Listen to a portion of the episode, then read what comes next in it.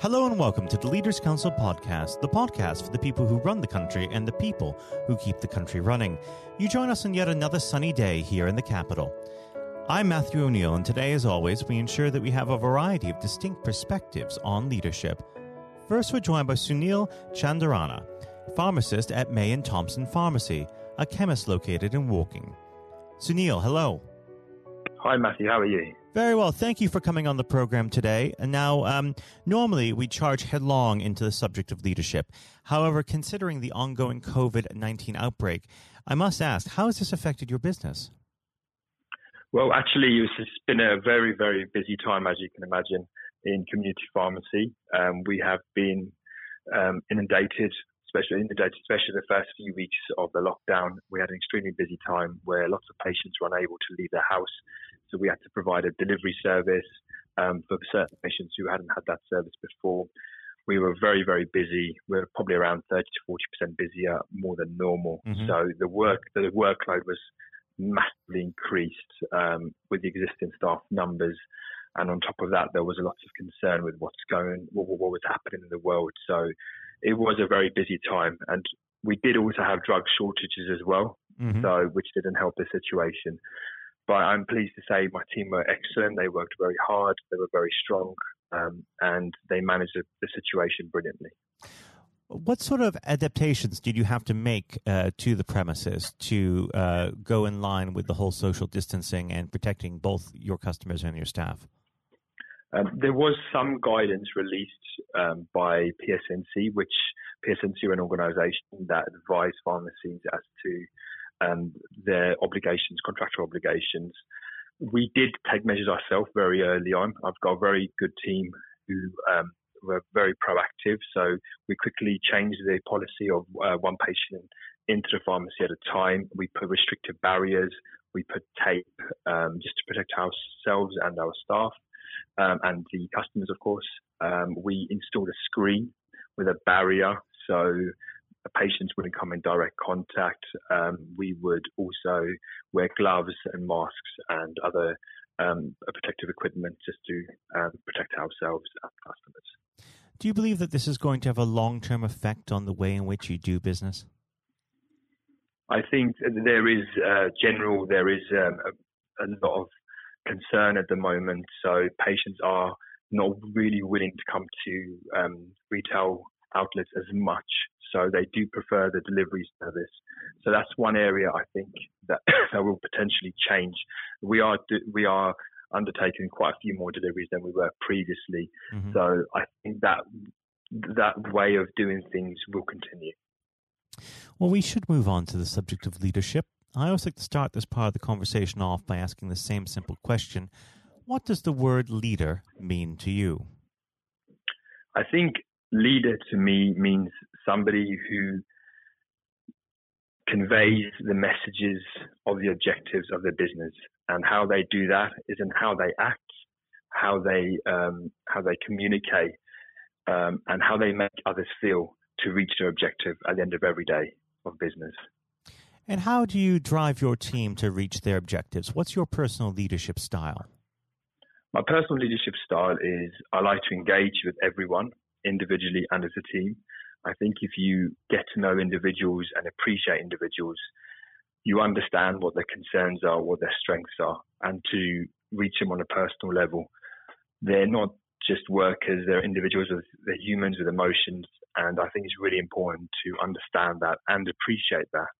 And then you have to always convey the messages of what you're trying to achieve and why you're trying to achieve it. And then together as a team, you can meet those expectations. Well, you're absolutely right. Uh, the staff are humans, and uh, as we both know, humans aren't infallible. Occasionally, they will inevitably get into uh, a conflict with one another, or maybe they might not be working as you may have wished. Uh, what's your um, method of resolving conflict? I think if there is a conflict in a within a workplace or if it's within a, a staff, I think the first thing is to always understand the situation impartially, gather all information.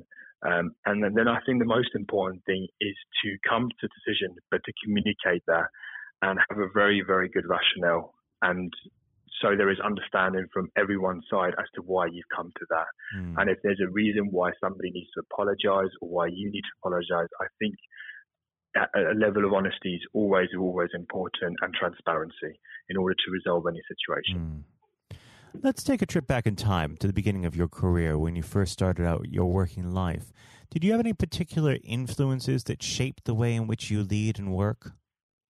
I think just working, just generally from the age of 14, I've had many jobs in many different environments in various settings, and I found that by doing this, I, I was very exposed to different styles of leaderships. Ones I, I was more responsive to, the ones that some I was less responsive to. Um, I think it varied a lot. And I, by doing that, I would pick up habits as to what I liked and what I didn't like. So then, when I, by the time I qualified for university and I was a pharmacist, you are in charge of the pharmacy, even though you may not have any experience to that point. So I was, I, I learned quite quickly my style. Um, and very early on, I started to work with my dad, and he, he was a pharmacist. He had his own pharmacy for a number of years, and I worked with him for you know a period of time whereby I, I saw how he reacted and his approach was with customers and other staff and how he got things done. And I think that was a massive influence for me. I, I understood his his way of working, which was no job is too small, mm. and that sort of attitude has definitely rubbed off for me. Now, do you uh, pass that on to anyone who work for works for you? Uh, do you have any sort of mentees within your establishment? Yeah, so every year I think it's important to give back um, levels of information and help others. Um, so we always like to have a pre-registration pharmacist, and so they're trainee pharmacists. So we, we always give them the opportunity every year. We have this, um, so we would we would, we teach them the skills and give them the confidence throughout the pre-registration year for them to achieve that level of confidence. So when they go out in the big wide world, at least they've got some experience, and it's really important that, that they experience the different situations of working.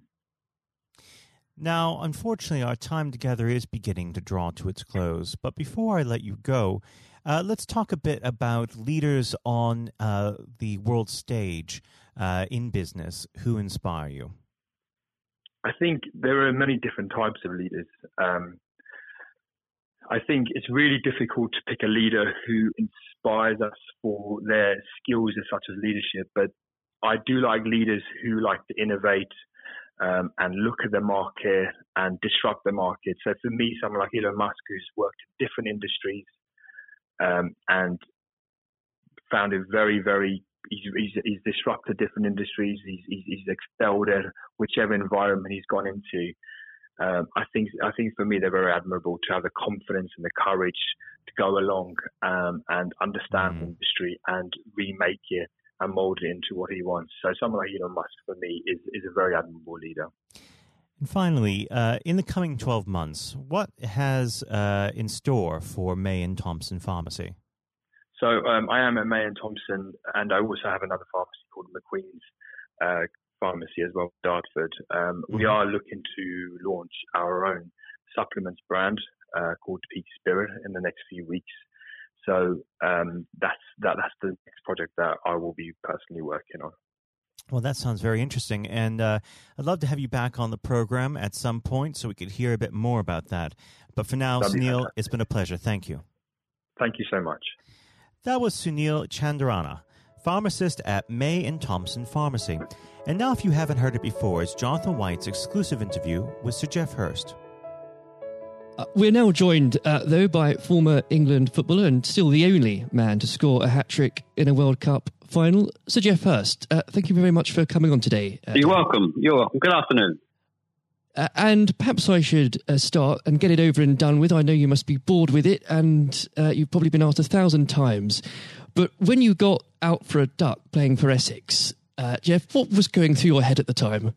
well, of course, that's not one of the most asked questions I get oh, there, there are one or two people who are very familiar um, uh, who do Google me realise that I did uh, score nothing for Essex, uh, my only game for Essex first team when we played against Lancashire in Liverpool, a place called uh, uh Aigburth in in, uh, in, Liverpool, many many years ago, 1962, I think that was.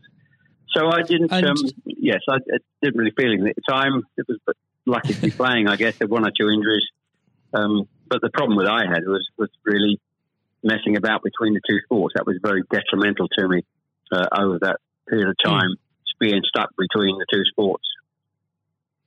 And I think uh, for those that uh, don't know, there's a there's a, another world that might exist where um, Sir Geoff Hurst was a, a first class cricketer and not perhaps a, a footballer. But um, whether it's business or cricket or, or football, obviously the importance of leadership it can't be understated, no matter what form that comes in. When you were at West Ham, uh, Geoff, and when um, Ron Greenwood first uh, uh, came along, he made obviously some pretty radical changes. Was this a man that genuinely inspired confidence uh, the first time you'd meet him? Absolutely. I mean, he, he was simply a, a fantastic uh, coach or teacher, if you like, of football. And uh, the, the quite always mentioned when we talk about Ron Greenwood, Harry Redknapp, who was played under him and has been very successful as a player and, and the manager over many, many, many years. He um, he's come across many coaches, of course, and managers during his time over years, I guess. He would still say that Ron Greenwood is the best coach he had worked with. He'd worked with. So you're very fortunate. I think you, you, think you're lucky when you come across if you have a great teacher at school and uh, a great coach as we had in Ron Greenwood, and of course a great manager in Alf Ramsey. So to come across people like that, of that caliber, can have a huge influence on your your career, of course, and, and then your life, and that's that's quite purely the case. Absolutely. And in those early days um, at West Ham, uh, with with a manager like like uh, Ron uh, there, it's also important to have uh, uh, confidence with your other players, and of course they become your friends. Who did you look at to at the time uh, when to inspire confidence in yourself? Was it more? Was it Peters? I think probably. Well, I was very fortunate to play with the caliber of the players I did. Again, again, extremely fortunate to play with you know, the captain um, of England and West Ham and Martin Peters, who was a fantastic player. And some, as far as Martin's concerned, I think sometimes he didn't quite get the uh, recognition he deserved. What a wonderful player he was. In terms of inspiring confidence, I always probably say that the biggest influence uh, for me, I guess, would be the captain Bobby Moore. Although he was only uh, about eight months older than me, he graduated through the system probably three or four years earlier. He played for England in 62, four years before the final when I played. And so he, he was more looked upon him more as a senior player, if you like, not as a, a guy with the same age group as me. And I looked at how he how he uh, trained, how he acted, how he behaved, and how he played. And so he he would say, I would also say he was a big influence on me. One thing I would say about leadership, uh, what I do I do understand clearly all walks of life, leadership is at the top is absolutely vital for a, a for a business, a football team, in any walk of life to be successful. And it's quite evident I was in the motor trade for a long time as well, selling car warranties to car dealerships. And you could almost tell when you walked into the business, uh, in a, many of the car dealerships, you could almost tell from the moment you walked in by initial reaction, people came and welcomed you that the business was well run or conversely not well run at all. And so I understand the, the, the value and quality of leadership. And that's why I'm very fortunate to be involved in my career in those early days with two two great leaders in, in Ron Greenwood and, and Alf Ramsey. Absolutely, and um, since you've already uh, brought him up, uh, Geoff, I think it'd be remiss not to go a little bit further with that. But obviously, uh, after uh, at West Ham, your uh, playing came to the attention of uh, Sir Ramsey. Now, there's a man I'm sure when you walked into a room, you knew who was um, in charge. When it came to managing that England team, what was his style like, Geoff? Well, one thing, the first thing I say about Alf Ramsey, he's probably over my life the most powerful influence who had on me um, as a person. Um. Naturally, it happens to an extent because he's got your whole career in his hand. Whether he picks you for England or he doesn't pick you, it can have a, a great impact on your your career and, of course, your life. But yep. in that era I was involved for six or seven years, he it was quite clear who was the boss. He was quite very very strict. Probably at a time, maybe overly strict, by the time you probably wouldn't get necessarily get away with it in, in today's football because it's changed dramatically in how you deal with with players then and players now. But he was the most powerful man I came across, and very few people. And he, he was quite ruthless in getting people out who didn't want to be who didn't want to be part of a group, part of a team. It is important that if you've got a group of people, and that's in any walk of life, they're all singing off the same hymn sheet, and you don't have anybody that's griping or moaning about the system. And if you've got people like that in your organisation, one thing I have learned, and I've taken on my life, and my family, you've got somebody in a group that doesn't want to be part of it, you, you get them out.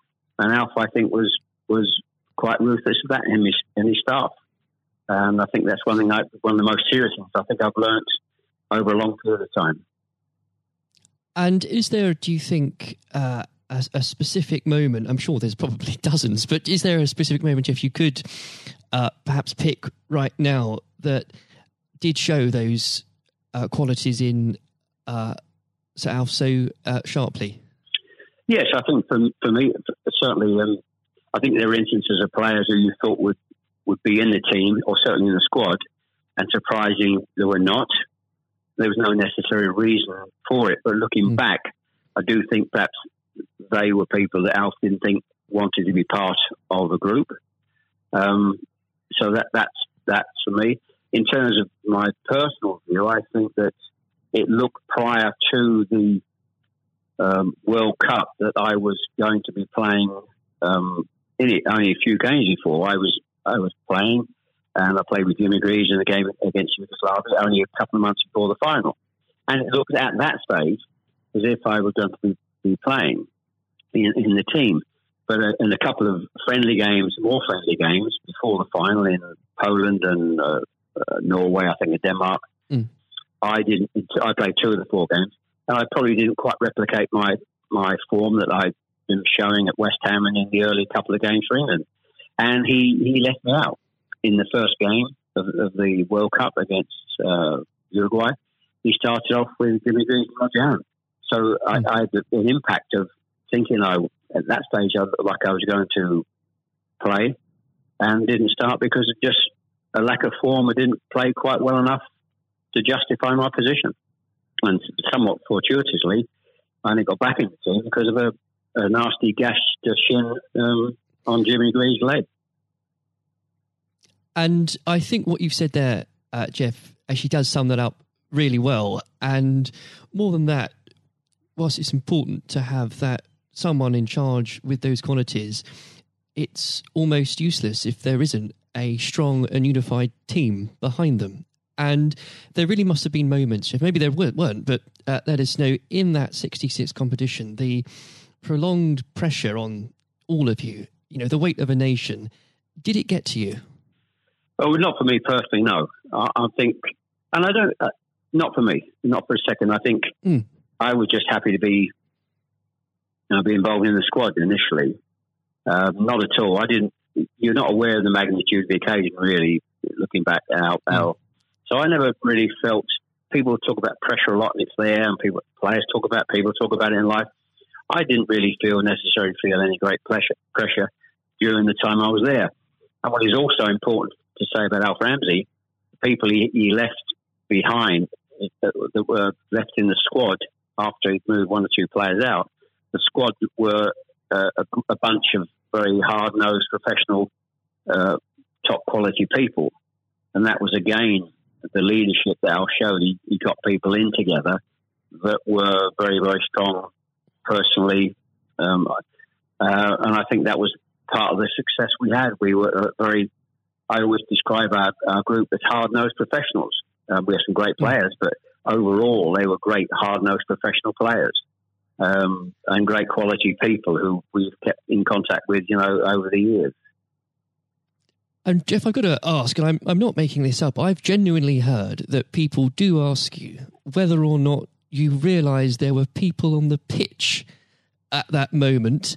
I imagine you were busy on something else. Well, I, I did some theatre shows last year, they've gone fairly well, and we're going to do a series of uh, theatre shows. In fact, starting this week over the next uh, two or three months. And uh, at the end of the theatre shows, we have about 20 minutes where we uh, uh, allow the people in the audience to ask questions. And the, there's, I won't mention both, they're too long to talk about both questions. Um, one, the other one's a really stupid one. It's too long for me to tell you. It's absolutely ridiculous. but the, the, the other ridiculous question I get asked: Did I realise there were people on the pitch?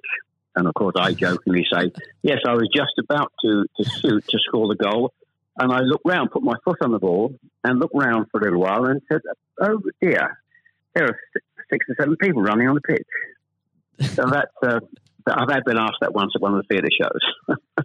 so I joke, make a joke about that, and saying, "Yes, I put my foot on the ball and waited, just had a, had a glance around," you know. Maybe it does prove there are things that, such as stupid questions, really. Um, oh, yeah, there, are, there certainly are. I've got another one which I won't bore you with. It won't be too long to tell you. Uh, I was in a Jersey or Channel Line, Jersey or Guernsey, uh, two or three mm. years ago, and most stupid, irrelevant questions, absolutely nothing to do with football whatsoever, which uh, was absolutely. But I can use that now because it, it is quite funny. well, maybe another time then. But we. Um, uh, well, you want me? I, I can tell you if you want. You want? You got time? I can tell, I tell you if you want. Geoff, go on, go. I think I, it would be silly if I said no at this point. Okay, so I was uh, doing a, a, at a dinner in, in the Channel Islands, three or four hundred people, black tie dinner, uh, guest of honor. Mm. On this occasion, I was speaking for about twenty minutes, then allowing uh, questions from the audience at the end of the evening. And there was usual football questions, and then all of a sudden, I had a, somebody at the back who who asked a question. I didn't quite hear what he said. He didn't have the microphone with him. So I said, I didn't hear what he said. Can you please give mm. this chap the microphone so I can hear clearly what he said? So the chap had the mic and he said, When a turtle loses its shell, is it naked or is it homeless? Right. what, what, a question! What a question! Uh, I think that would be in, definitely in the stupid category, wouldn't it? So we had a laugh about that. Is, uh, uh, well, uh, and we, you've got to have a patient of a saint, I think, sometimes to put up with well, things no, like that. But then again, I found it amusing. I just found it amusing. In fact, some of the audience found it highly amusing as well. So it did, uh, um, it did make again, laugh that day. If you can put up with my questions, you can probably put up with uh, anything. Um, but there, there, would have become a point, though, um, Geoff. I think um, you, you were a young man when obviously this happened when you must have realized that people, teammates, began looking at you for leadership.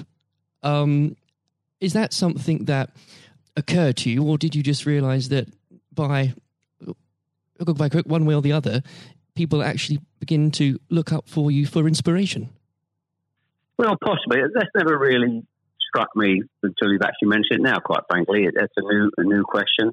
Mm. Does anybody look up to me I'm sure perhaps uh, there are there are people who pay you compliments of, of uh, fans of, of, West Ham and, uh, Stoke, and of course in, uh, England fans who um, I, I, think probably it would be very immodest of me to to suggest I, I, felt that somebody was looking to me for inspiration.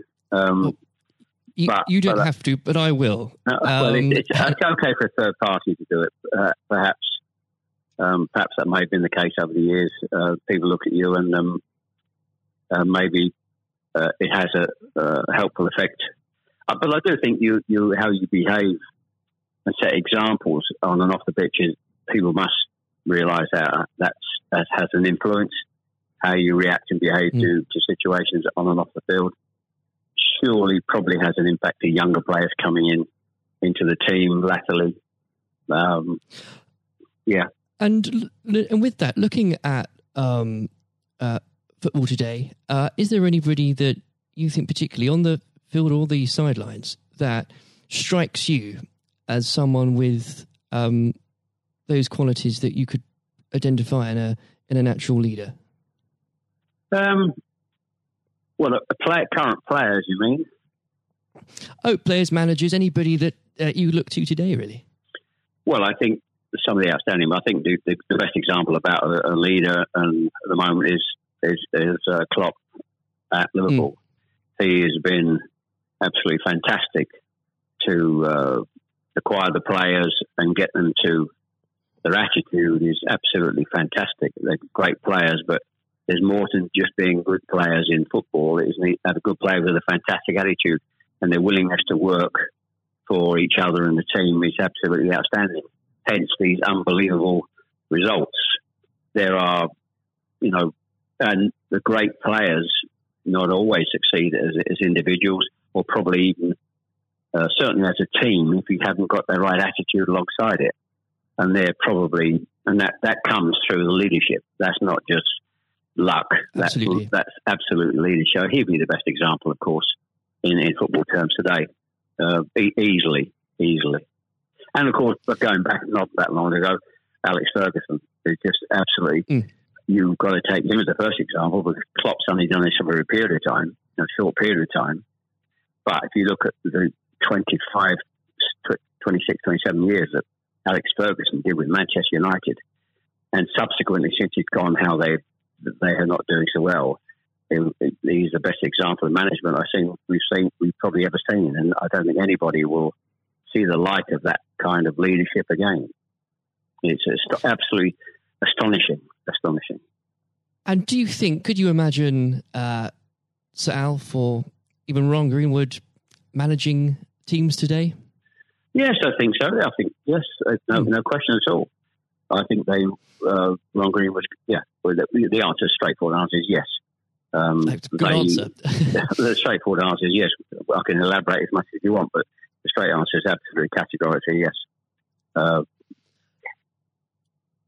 and with um, I know uh, if we could talk about this probably for the next hour or so, but um, I'm conscious of the um, time. Um, looking um, back uh, through your um, playing career, perhaps especially um, your time uh, for England, who was it uh, that struck you more than anyone else on the pitch uh, that displayed qualities of not just leadership but uh, companionship and and level-headedness that you think that have stuck with you all these years later? Well, I think we were, I was very fortunate, and I wouldn't pick any one player out. I think looking at There's that, so many, yeah, so many, and that's why we were successful because we had so many um, showing all those qualities that you just mentioned uh, throughout the team. I think that that was outstanding, and uh, uh, and it's an opportunity to, to talk about uh, all of them in, in, that breath. And there was nobody. And going back from an earlier earlier question for me, that um, all hard nosed professionals, good good teammates, mm. good socially, and that's why we kept in touch with each other on our golf days every year uh, up until about five years ago. Of course, with, with the uh, sadly dwindling, yes. numbers, we we still got on. Our wives got on all together all those years later. It didn't just finish after '66. that reunion, that camaraderie, that team spirit, mm. um, uh, getting on with each other lasted for, for a long, long, long time.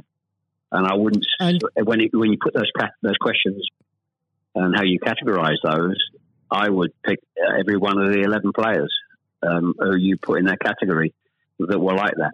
There was nobody else; they were all outstanding, and I think that was a big part. I can't stress how big Absolutely. a part that was. And I've said that many, many times for the success of the team. We have some great players. It, we have some great players, of course, but without the attitude alongside that, going back to an earlier question, you we wouldn't have been as uh, ultimately ultimately as successful. Exactly. Without that, you, the, the the whole will never be greater than the sum of its parts. But with it, yes, the word the word is team. The word is the word is team. Absolutely. And I always use the word team when I talk. Sometimes uh, together, everyone achieves more, and that that's the same in any walk of life. That, that's fundamental. And uh, lastly, uh, Geoff, looking if, if you were to uh, give advice, and whether this is in sport or business or indeed any other walk of life, what would you identify, if you can, as the key tenant uh, that you can't go without in terms of leading a team, no matter what that team is? Single mindedness, uh, single mindedness, dedication, dedication to the job. Um, thinking about that that that role, that job in leadership all the time. It's a huge part of your life. It, you, I don't think you can switch off when you're in, in business at the top level or sport at the top level, you may, you know, have a, have a couple of weeks holiday. But I'm even sure if, if these top managers and lead, leaders in all walks of life are away on holiday on a beach somewhere warm, I'm sure there's not, uh, there's, they will not switch off for, for two weeks um, and completely uh, not think about their role as the boss of an organisation. And I think that's you're completely focused. You're always thinking about uh, things, thinking about improvements, and it's just dedication and uh, uh, tuning your life to being successful. Excellent. Well, Geoff, on that point, thank you very much for joining us today. You're welcome. Very good to nice to have a talk about this and just go over the go over the past and just uh, refresh my my own memory about the quality of the players I grew up with. Excellent. Uh, another time, uh, it would be great to talk again. Thank, thank you, Jonathan. Thank you. This has been the Leaders Council podcast. Thank you for celebrating excellence in leadership with us. I have been your host, Matthew O'Neill. Until next time, goodbye. Thank you for listening to our podcast. The views expressed within the podcast do not reflect the views of the Leaders Council of Great Britain and Northern Ireland, its parent company, or subsidiaries, members of staff, other guests, or any other person therein associated.